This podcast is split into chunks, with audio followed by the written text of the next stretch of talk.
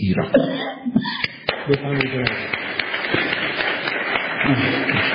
از ادب احترام دارم خدمت همه عزیزان عزیز بزار محترم جناب کنگر البته ایشون من رو جمهوری خواه معرفی فرمودن شاید بیشتر توی به عنوان یک شهروند آمریکایی طرفدار حزب جمهوری خواه باشم بیشتر نزدیکتر باشه چون من برای ایران اینجام و برای من یک دموکراسی پارلمانی مهمه. حالا چه در شکل جمهوری و در, در شکل پادشاهی. از نظر من هیچ شکلی هیچ ساختاری هیچ قومی هیچ زبانی فراتر از ایران قرار نمی‌گیره. و من امروز اینجا هستم فقط و فقط به خاطر ایران.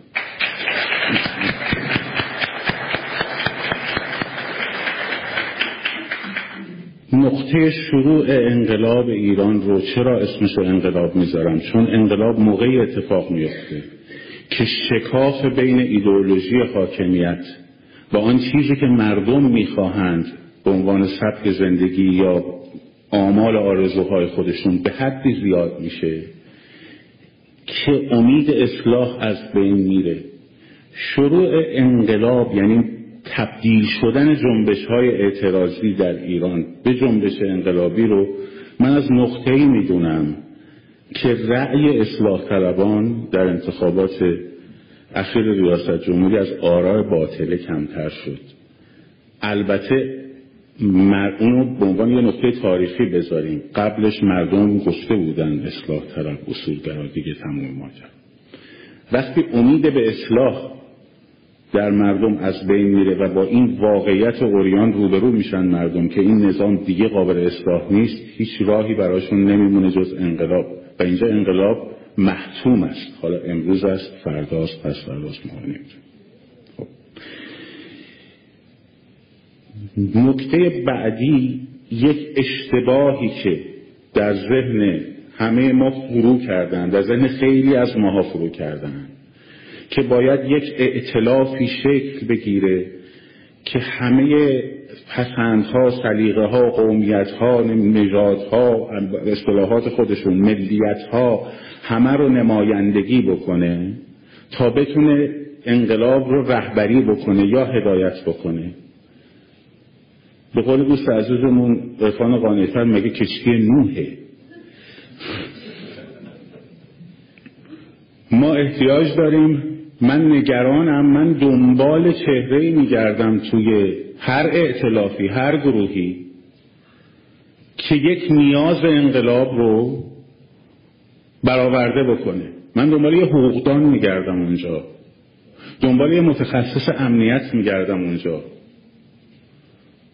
دنبال یک متخصص اقتصاددان میگردم اونجا که بره سازماندهی کنه که بتوانیم یک نهاد مالی رو برای opposition به مثابه یک سازمان ایجاد بکنیم.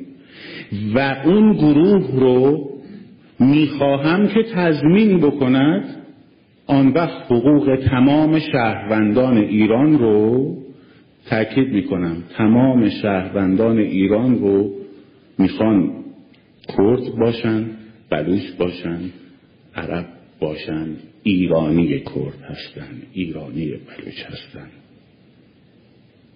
این گروه قرار نیست از جمع تمام سلائق ایجاد بشه. این گروه قرار حقوق تمام سلائق رو از طریق دموکراسی و از طریق تضمین صندوق رأی و برقراری صندوق رأی تضمین بکنه. این چیزیه که ما برای انقلاب احتیاج داریم. امروز فرض کنید شما پنج تا چهره شیش تا چهره همه هم وطنگرا ایران پرست امیدواری. تشکیل شدن. حالا مثلا جمهوری اسلامی با جمهوری اسلامی می‌خوایم چیکار کنیم؟ با مصاحبه تلویزیونی سقوط می‌کنه با داد زدن پشت بلنگو سقوط می‌کنه؟ با این تلویزیون و اون تلویزیون خارجی و این نشست و اون نشست سقوط می‌کنه. خیلی ساده به شما بگم بچه های کف خیابون به من میگن عموی انقلاب. شوخی می‌کنن خیلی ما یه نقطه A داریم که الان هستیم. یه نقطه B داریم که روز سرنگونی رژیمه و یه نقطه C داریم که روز برقراری صندوق رأیه. برای این دوتا پاره خط اپوزیسیون باید سازماندهی بشود یک برنامه ریزی میان مدت و بلند مدت داشته باشد دو نیازهایی رو که برای هر کدوم از این مراحل داره رو پیگیری بتواند بکند سه ما نیاز داریم به هماهنگ به نهاد. که نهاد اپوزیسیون وارد کف خیابان انقلاب بشه. من گذاشتمشو گذاشتم خیابان انقلاب. منظورم این نیست که پاشه بره وسط خیابون راه بره شعار بده. باید ارتباط تنگاتنگ برقرار کنه با آن چیزی که در خیابانهای ایران اتفاق میفته وقتی که این اپوزیسیون تشکیل شد همون بچه ها به من می‌گفتن اما کی می‌خوان فراخوان بدن؟ کی قرار ما بیایم خیابون؟ کجا باید بیایم؟ چون هر کسی یه حرفی می‌زد. دو احتیاج داریم که اعتصابات رو سازماندهی کنه تقسیم بندی کنه اعتصابات کم هزینه تر. مثلا فرض کنید تصمیم بگیرن یه هفته تا ده روز شیر پاستوریزه نخرن مردم. هیچ اتفاقی هم برای کسی نمیفته. برای کارخونه شیر پاستوریزه کلاپس کنه خب، اعتصابات کم هزینه تر شروع بشه اعتصابات بزرگتر. خمینی با اون بیسوادیش خمینی ملعون بازرگان رو فرستاد که صنعت نفت رو وارد کارگرا شد. ما چی کار می‌کنیم؟ از اون ور یزدی و بنی صدر رو در واقع قطب‌زاده از این سناتور به اون سناتور از این think tank به اون think tank همش در حال بحث. سه روز پیش سه روز پیش search بکنید.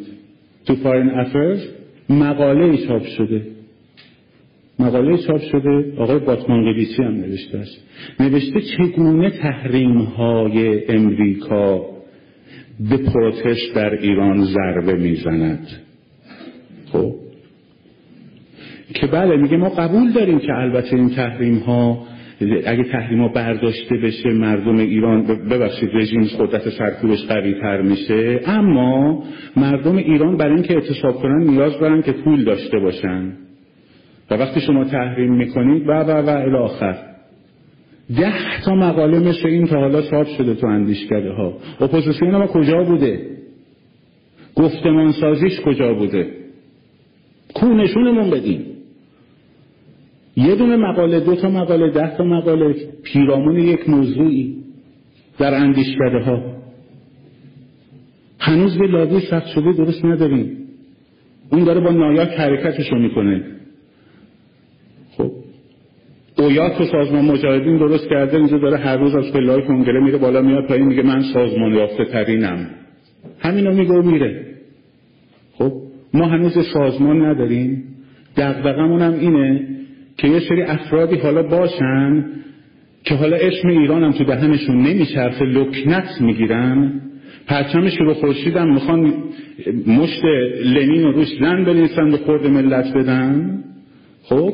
حالا یه موقع دل این نشکنه دل اون نشه فلان اینم باشه تو هم بیا حالا تو هم بیا اشکال نداره. یه دونه زنم داشته باشیم یه دونه کردم باشه یه دونه بلوش هم داشته باشیم. من چیکار دارم به این کارا؟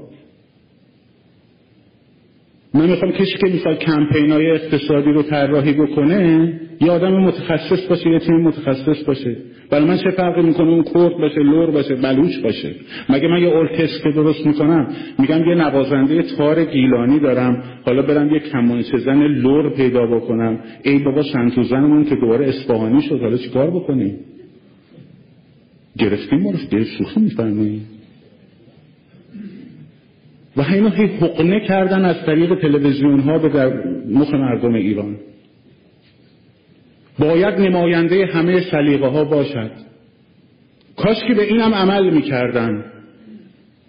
کاش که به اینم عمل می‌کردن. نماینده پادشاهی ها کو در منشور؟ من اینجام من اینجام تا از حقوق پادشاهی خواه بتا بکنم. خب؟ نمایندهشون کو؟ مگه نگفتید همه سلیقه ها باید باشه؟ مگه نگفتید همه سلیقه ها باشه؟ چی شد؟ شاهزاده رضا پهلوی توییت کردن گفتن ما نامه که من خودم هم بهشون نامه داده بودم.